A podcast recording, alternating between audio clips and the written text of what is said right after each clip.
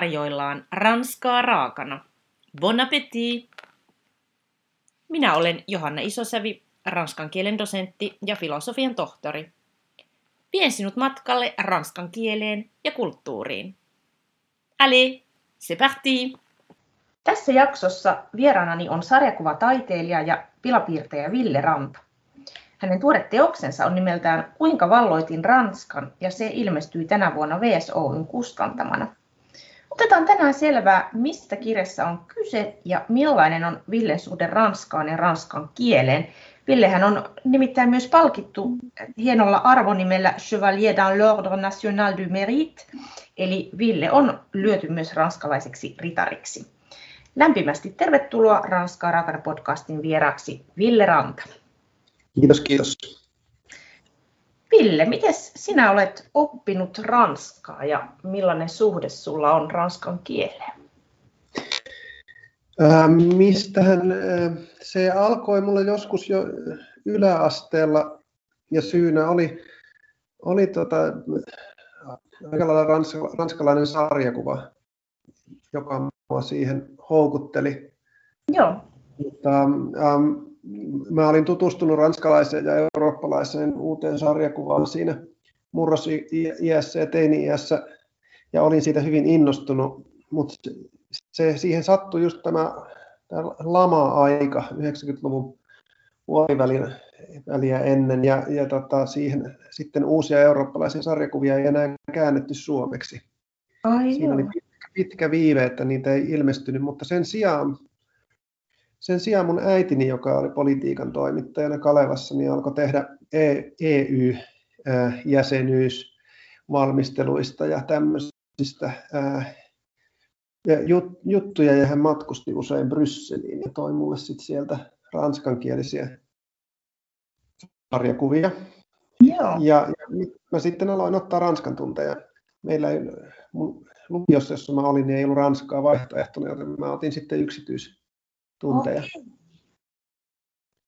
Si- sillä tavalla se, se lähti ja, ja muistan, Joo. että niihin aikoihin myöskin eh, Kieslovskin sininen elokuva ja, ja niin, niin, niin, lisäsi mun tämmöistä, tämmöistä innostusta Ranskaa, Ranskaa ja ranskalaista kulttuuria kohtaan. Niinpä. Okei, no sulla ei ehkä ihan niin kuin perinteisin tausta tuohon kieleen. Minkälainen sun suhde ranskan kieleen on niin kuin tänä päivänä? No se on muuttunut onneksi paljon, että nykyään ranskan kieli on, on minulle suuri nautinto ja mä okay. olen aina, aina, aina tuota ilahtunut, kun mä pääsen sitä käyttämään ja kuulemaan ja, ja, ja puhumaan ranskankielisten ihmisten kanssa, koska tota, 15 vuoden ankara ranskan kielen harjoitteleminen niin kuin siellä ihan kotikentällä, eli ranskalaisten, ranskalaisten työkavereiden kanssa, niin on, on sitten lopulta viimein johtanut siihen, että mä, mä puhun sujuvasti ranskaa ja ymmärrän sitä ilman, ilman suuria vaikeuksia. Mutta kauan siinä kesti. Ranska oli, oli aika vaikea oppia, oppia että se, sitä puhutaan nopeasti ja paljon. Ja se tapa, niin kuin varmaan sinun, sinun podcastin kuulijatkin, ja sinä tiedätte, niin niin, niin ranskalainen tapa ilmasta itseään on aika erilainen kuin mm. meillä suomalaisilla. Ei saa olla hiljaa kahta sekuntia. Joo. Muuten, muuten vaikuttaa jo, jollakin tavalla kärryiltä pudonneelta tai muuten tyhmältä. Kyllä, sitten pian saakin jäädä hiljaiseksi sinne nurkkaan, mutta tämä oli sinänsä niin kuin kiva, kiva esimerkki, että tavallaan sunkin kokemus on se, että niin kuin sinnikkyys kannattaa ja lopulta se työ, kantoi hedelmää tämän kielenkin suhteen. Kyllä, näin kävi. Mä, mä, mä on ollut, en ole ollut missään vaiheessa hyvin pitkiä aikoja Ranskassa, mutta kahteen otteeseen kuitenkin semmoisen puoli vuotta. Joo. Ja, ja raahasin koko perheenikin sinne, sinne toissa vuonna puoleksi vuodeksi Pariisiin.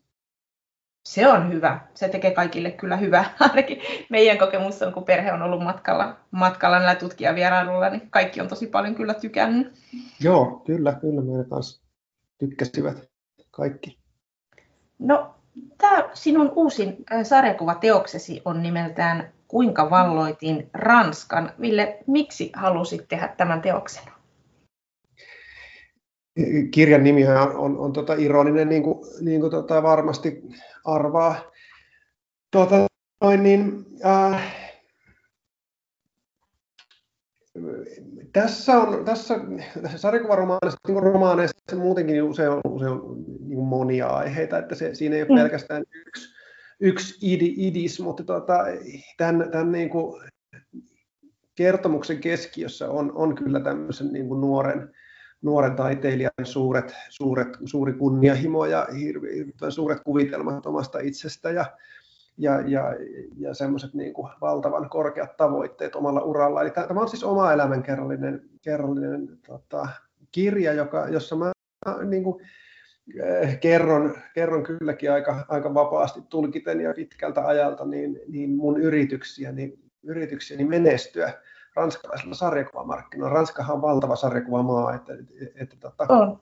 aivan hyvällä syyllä, jos haluaa, haluaa tulla sarjakuvataiteilijana niin kuin päästä pitkälle, niin on syytä suunnata sinne. Ja sinne, sinne mäkin suuntasin jo, jo niin kuin nuorena 25-vuotiaana jo.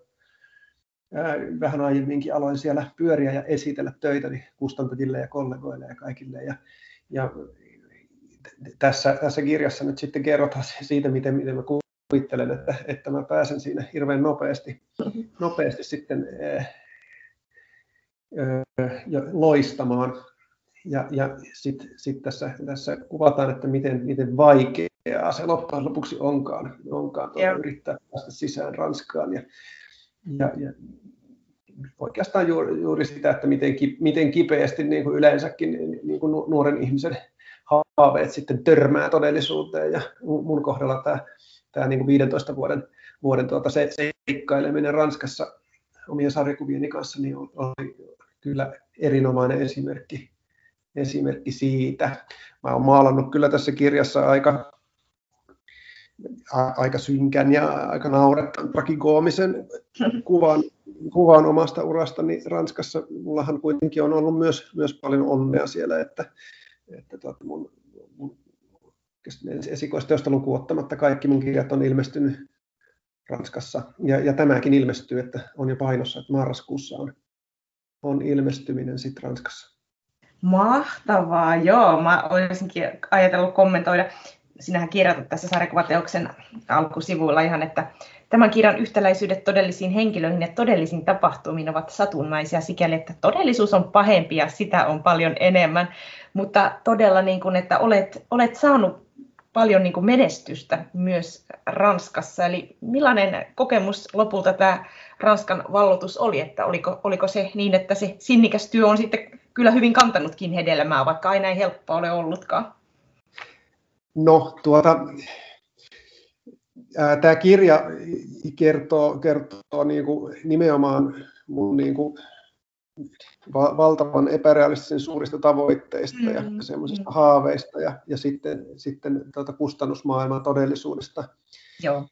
Kyllähän ää, niin kuin, se on taiteilijoille, taiteilijoille aina aika tylyä meininkiä tuolla niin kuin kustantamoissa. Tämä ei liity sinänsä Ranskaan, sama, sama juttu Joo. Suomessa ja kaikkialla. Että kyllä, kyllä se niin kuin, äh, taiteilijan, taiteilijan työ on, on niin kuin aika, aika epäkiitollista ja välillä aika kauhistuttavaakin nimenomaan kaikenlaisten kaupallisten ja, ja markkino, markkinoiden äh, niin kuin armoilla ja, ja, ja tota, näin, näin myös Ranskassa. Ja kyllä mä monta kertaa Ranskassakin on joutunut pettymään, niin kuin tuossa, tuossa kirjassa tota, kerrotaan. Mutta, tota, mutta siis lopputulemana nyt, hy, hy, positiivisena lopputulemana voidaan sanoa se, että mä oon siis oppinut kielen ja, ja, ja mä oon tutustunut siellä moniin ihmisiin ja, ja mulla on siellä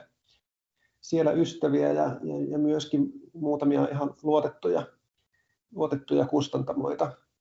Mutta että se yhteistyö kaupallisten kustantamoiden kanssa ja tämmöinen menestys taiteilijana niin on, on, kyllä, on kyllä jäänyt aika, aika vähäiseksi. että mun kirjat kyllä ilmestyy Ranskassa, mutta että yks, yksikään mun kirjoista ei ole ollut mikään myyntimenestys, mitä mm. mistä mä silloin nuorena haaveilin. Niin, aivan. Ja jos palataan tähän kieleen, niin minusta oli hirveän hauskaa, miten sarjakuvan keinoin kuvat näitä kielivaikeuksia. Että jossain puhekuplassa luki, että lounas oli tuskallinen, koska en ymmärtänyt keskustelusta juuri mitään. Ja sitten sulla on puhekuplassa sellaisia hauskoja, hauskoja viivoja. Niin tota... Syheröä. Joo, semmoista syheröä. Se oli tosi, tosi kivasti jotenkin, jotenkin kuvattu niin silloin kun et itse vielä osannut sitä kieltä, niin miten sä selvisit näistä tilanteista, jos joskus todellisuudessa jouduit näihin sarjakuvaromaanissasi kuvaaviin tilanteisiin, että hupsis, nyt ei pysynyt enää kärry.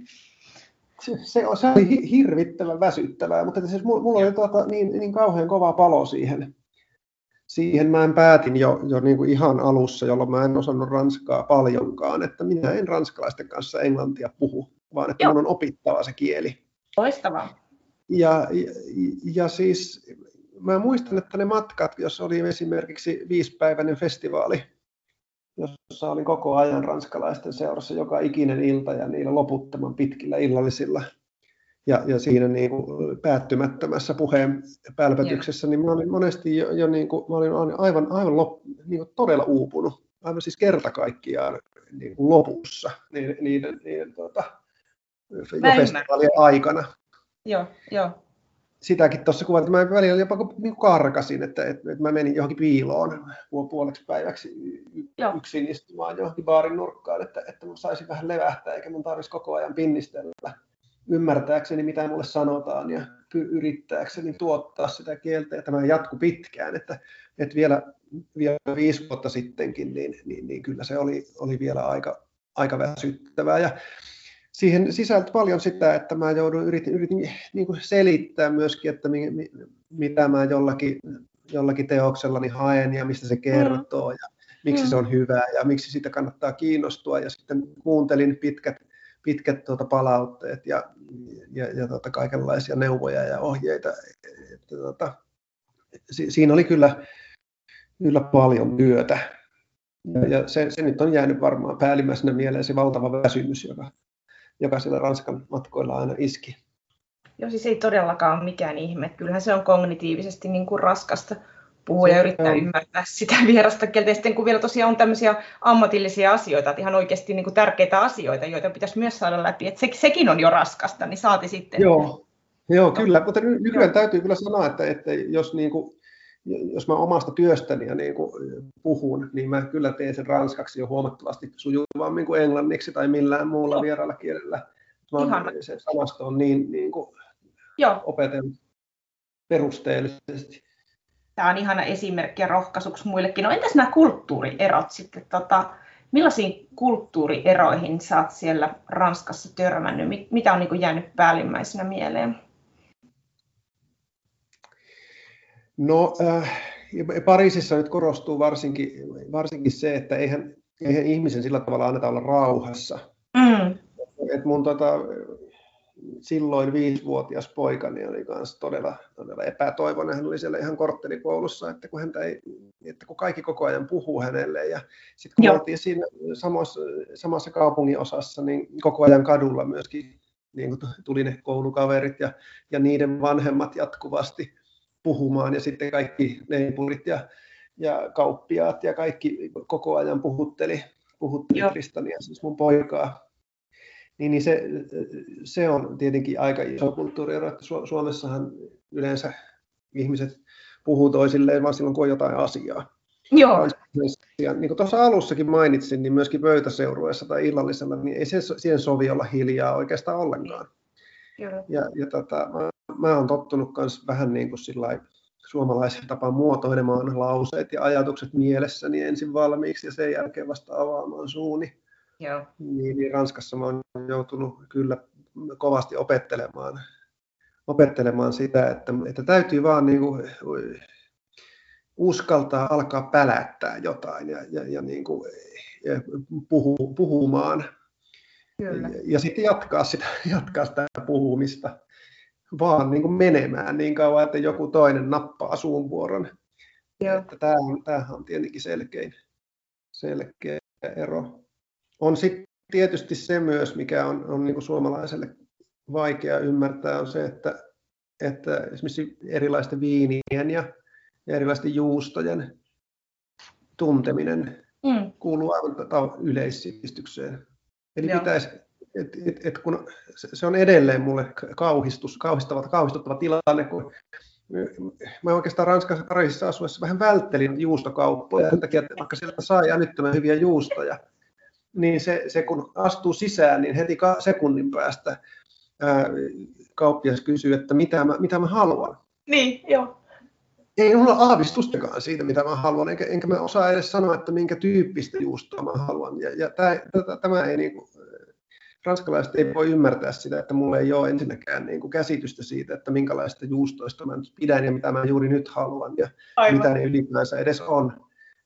Viinien kanssa, kanssa on, on sama juttu.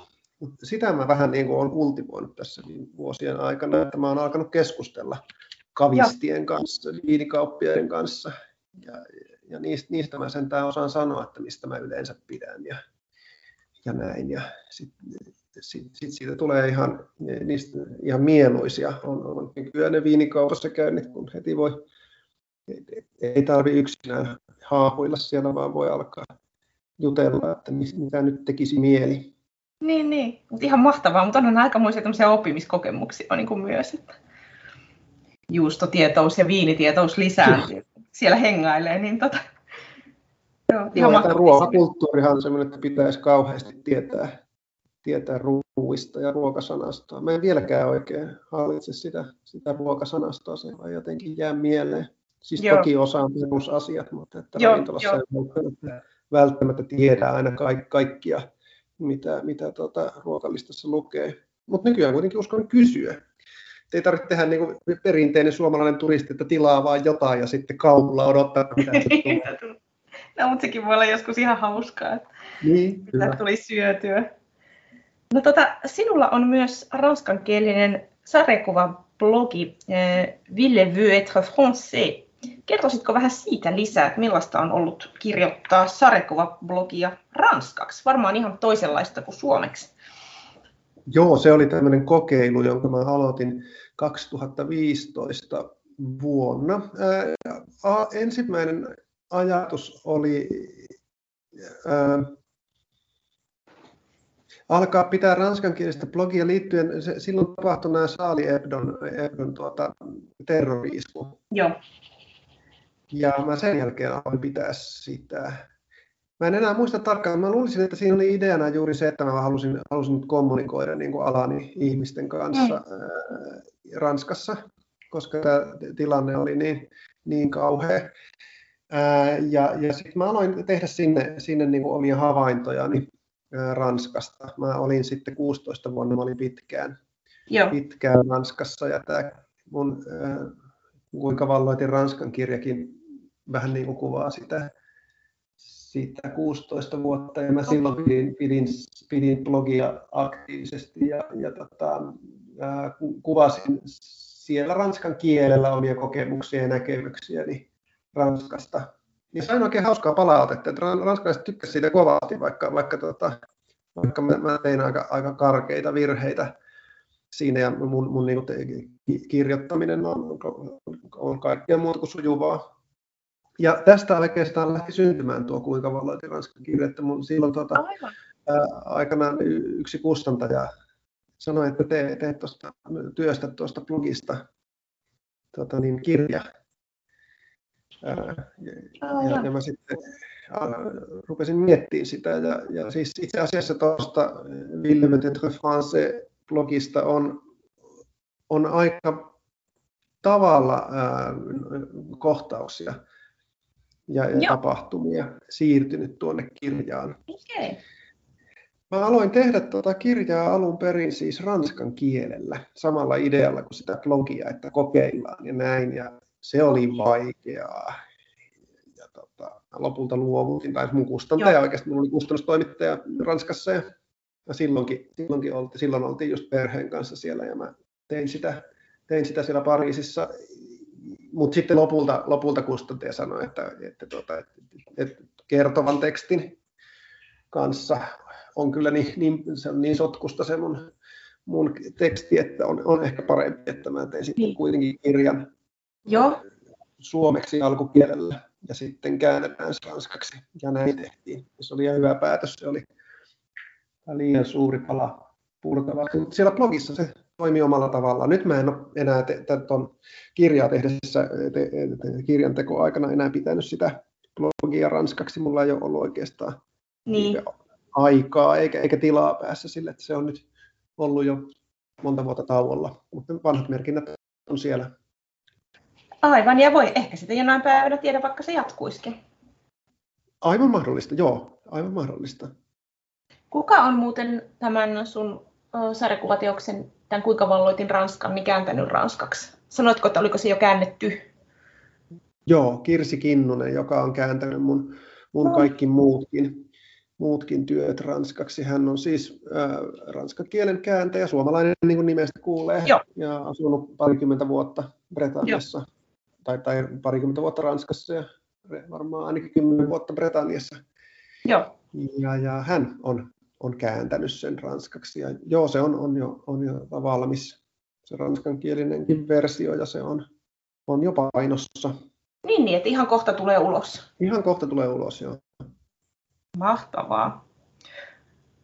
Joo, tämä sun kirja tosiaan kertoo kerto tästä, mm, sanotaanko ha- haasteista, mitä se on, kun sarjakuvataiteilija lähtee, lähtee vallottamaan toista, toista maata, toista kulttuuria, mutta sulla on nyt pitkä kokemus ja on myös niitä onnistumisia, niin tota, millaisia neuvoja sä antaisit jollekin nuorelle taiteilijalle tai, tai kirjailijalle ylipäänsä, jolla on haaveena saada vähän läpimurtoa siellä Ranskassakin?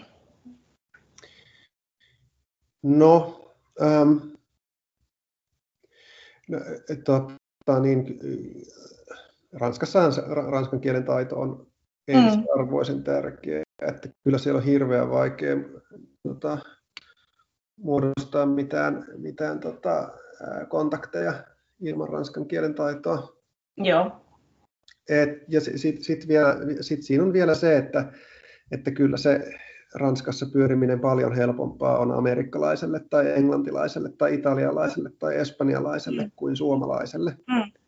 Et ranska, ranskalaiset pitää niin kuin arvossa esimerkiksi niin kuin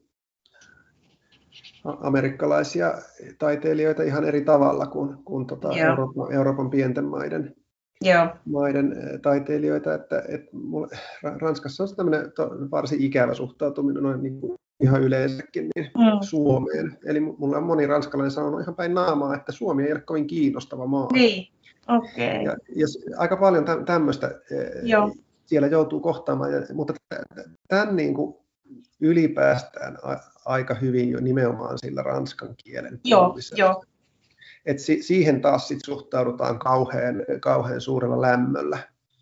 Aivan. Ja, ja silloin on mahdollista, mahdollista tota, muodostaa niitä ihmissuhteita ja kontakteja. Totta kai kirjallisuutta voi, voi niin kuin pyrkiä saamaan Ranskan markkinoille myös, myös niin kuin ihan vaan niin kuin kirjallisuusagenttia ja tämmöisten kautta, Joo. mutta se nyt on ihan eri asia. Kyllä.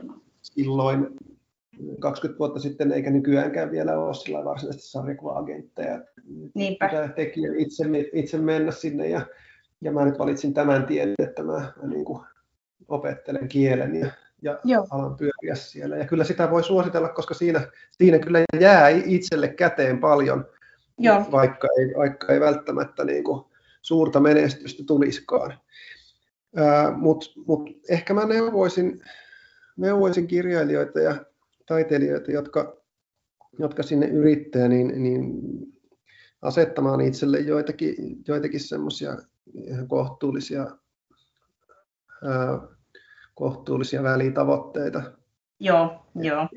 Koska tota, Ranska on suuri kulttuurimaa, siellä on, ää, ei minulle, mutta monelle, monelle kollegalle on sanottu Ranskassa, kun on tarjonnut jotain vaikkapa vaikkapa tuota, ää, kertomusta, vaikka, vaikka no otetaan nyt vaikka, että kertomus isäsuhteesta, niin vastaus saattaa olla, että meillä on jo on jo useita teoksia tästä aiheesta mm. ranskalaisten taiteilijoiden tekeminä. Mm. Aivan. siellä kulttuurinen itseluottamus on kauhean korkealla, eivätkä he koe niin kuin varsinaisesti tarvitsevansa ää, ulkomaisia taiteilijoita rikastuttamaan Joo. kulttuuriaan. Tai siis sen, sellaiseen, sellaiseen voi törmätä. Mutta sitten taas toisaalta ää, Ranskassa on hirve, hirveät määrät kustantajia, pieniä, keskikokoisia, suuria. Mm. Ää, ja, ja, ja, tota, ja, ja valtava määrä erilaisia medioita, joissa, joissa julkaistaan kirjallisuuskritiikkejä ja kirjallisuusjuttuja. Et ei ole loppujen lopuksi ehkä kuitenkaan kovin vaikeaa, niin kuin, niin kuin, jos alkuun pääsee, niin saada ää, huomiota ja, ja saada palautetta ja, ja, ja, ja niin kuin saada ihan, ihan mielenkiintoisia, inspiroivia ää, neuvoja ja tämmöistä Ranskassa, että siinä mielessä se kyllä, kyllä kannattaa. Mutta mut, mut sitten toisaalta myös kannattaa pitää mielessä se, että et, et, niin kuin, et ei se niin kuin ole mikään, mikään tuota menestys, jos vaikka on oman kirjan kritiikki Le Mondessa niin. Se, on hienoa ja, ja, ja, ja mahtavaa, mutta ei siitä välttämättä seuraa yhtään mitään. Aivan. Et mä muistan, että kun mun, mun, mulla mun yksi kirjoista, oikeastaan taisi olla ensimmäinen, mikä mä olin itse, itse tehnyt kokonaan, 2010, kun se ilmestyi tuo, suomeksi Kajaani, Kajaani kirja, niin se, se, sillähän meni Ranskassa aika hyvin. Se oli ehdolla, ehdolla Angulinen palkinnoissa niin vuoden parhaaksi sarjakuvakirjaksi ja, ja se arvioitiin Le Mondessa isolla, isosti, sillä ison kuvan kanssa koko sivun Aivan. arvio. Ja, ja silloin mä muistan, että mä olin siinä vaiheessa jo useamman vuoden pyörinyt Ranskassa ja mä tiesin, mitä se tarkoittaa. Että, että se on arvostelu. Mutta niin. siihen, Suomessa siihen suhtauduttiin niin, että, että niin kuin, mä olen suunnilleen niin kuin saavuttanut kaiken mahdollisen, mitä, mitä taiteilija voi ulkomailla saavuttaa ja että, että tuota, tästä eteenpäin mun ei tarvi enää tehdä Joo. mitään, mitään muita duuneja, että mä pärjään tästä lähtien sarjakuvapiirteinä Ranskassa. Mutta mä en, en, en mä sentään ihan noin naivi ollut, mutta on huomannut, että Joo. kirjailijat ja varsinkin ei-kirjailijat, eli, eli yleisö kuvittelee, että, että tämmöiset, niin kuin, isot tutun kuuloiset kuin Le Monde tai Figaro tai Liberation, niin jos, jos niissä omasta kirjasta ilmestyy arvio, niin se on jollakin tavalla käänteen tekevää uralla, mutta ei se ole. Joo, on se, on se kova maailma kyllä. Se on kova maailma, ei sen jälkeen välttämättä kukaan perään kysele. Niin, aivan. Aivan, että voisi vaan odotella, että nyt puhelin soi, niin tota, että kun on niin. siellä. Joo, joo, toi on hirveä. Ei siellä joka päivä päivä arvioidaan monta kirjaa, kannattaa, se kannattaa muistaa. Niin, niin, aivan, kyllä. No onko Ville sinulla vielä suunnitelmia Ranskaan liittyen? No onhan, onhan mulla, totta kai tuosta tuo, tuo kirja, tuo, mun kirjani on satiiria, niin siis tyylilajiltaan. Mm. Ja siinähän annetaan varsin toivoton kuva, kuva tota mun mun suhteesta Ranskaan. Todellisuus ei ole ehkä ihan, ihan sellainen. Joo. Tämä kirja itse ilmestyy tosiaan, kuten sanoinkin, niin marraskuussa Ranskassa. Ja, ja mä lähden sitä ihan samalla hassulla tavalla markkinoimaan ja Joo. esittelemään festivaaleille ja kuuntelemaan ymmär, ymmärtäviä ja ymmärtämättömiä kommentteja siitä. Joo. Ja et, et, tota, kyllä ei tämä niinku, mun Ranskan valloittaminen varmaan ohi ole. Ää, mutta tota, ja, ja kyllä mä sitten sit myöskin haaveilen, että, että tarjoutus mahdollisuus mennä taas pidemmäksi ajaksi, Joo. ajaksi Ranskaan. Kyllä siitä on tullut mulle tosi läheinen maa ja kulttuuri ja, ja nyt varsinkin koronan jälkeen niin olisi on aivan mahtavaa nähdä tiettyjä ihmisiä, joita nyt en ole nähnyt helmikuun 20 jälkeen, jolloin viimeksi Ranskassa olin. Ymmärrän todella hyvin kyllä, johon itselläkin kai kaipuuta, kaipuuta sinne. Kannattaa ehdottomasti tutustua Ville Rannan sarjakuvatuotantoon ja tietysti myös tähän uutuusteokseen Kuinka valloitin Ranskan. Oli tosi mielenkiintoista sen lukea ja mun mielestä teoksella on kyllä antia kaikille meille, jotka välillä kamppaillaan kieli- ja kulttuurierojen kanssa ja saahan tästä monenlaista vertaistukea ja malliksi myös, myös sinnikkyyttä. Ja joillekin asioille voi myös nauraa ja sehän tekee aina meille hyvää. Oikein paljon kiitoksia vierailustasi Ranskaa raakana podcastissa, Ville Ranta. Kiitos, kiitos. Voit lukea lisää kielen ja kulttuurin ilmiöistä blogistani johanna.isosavi.com.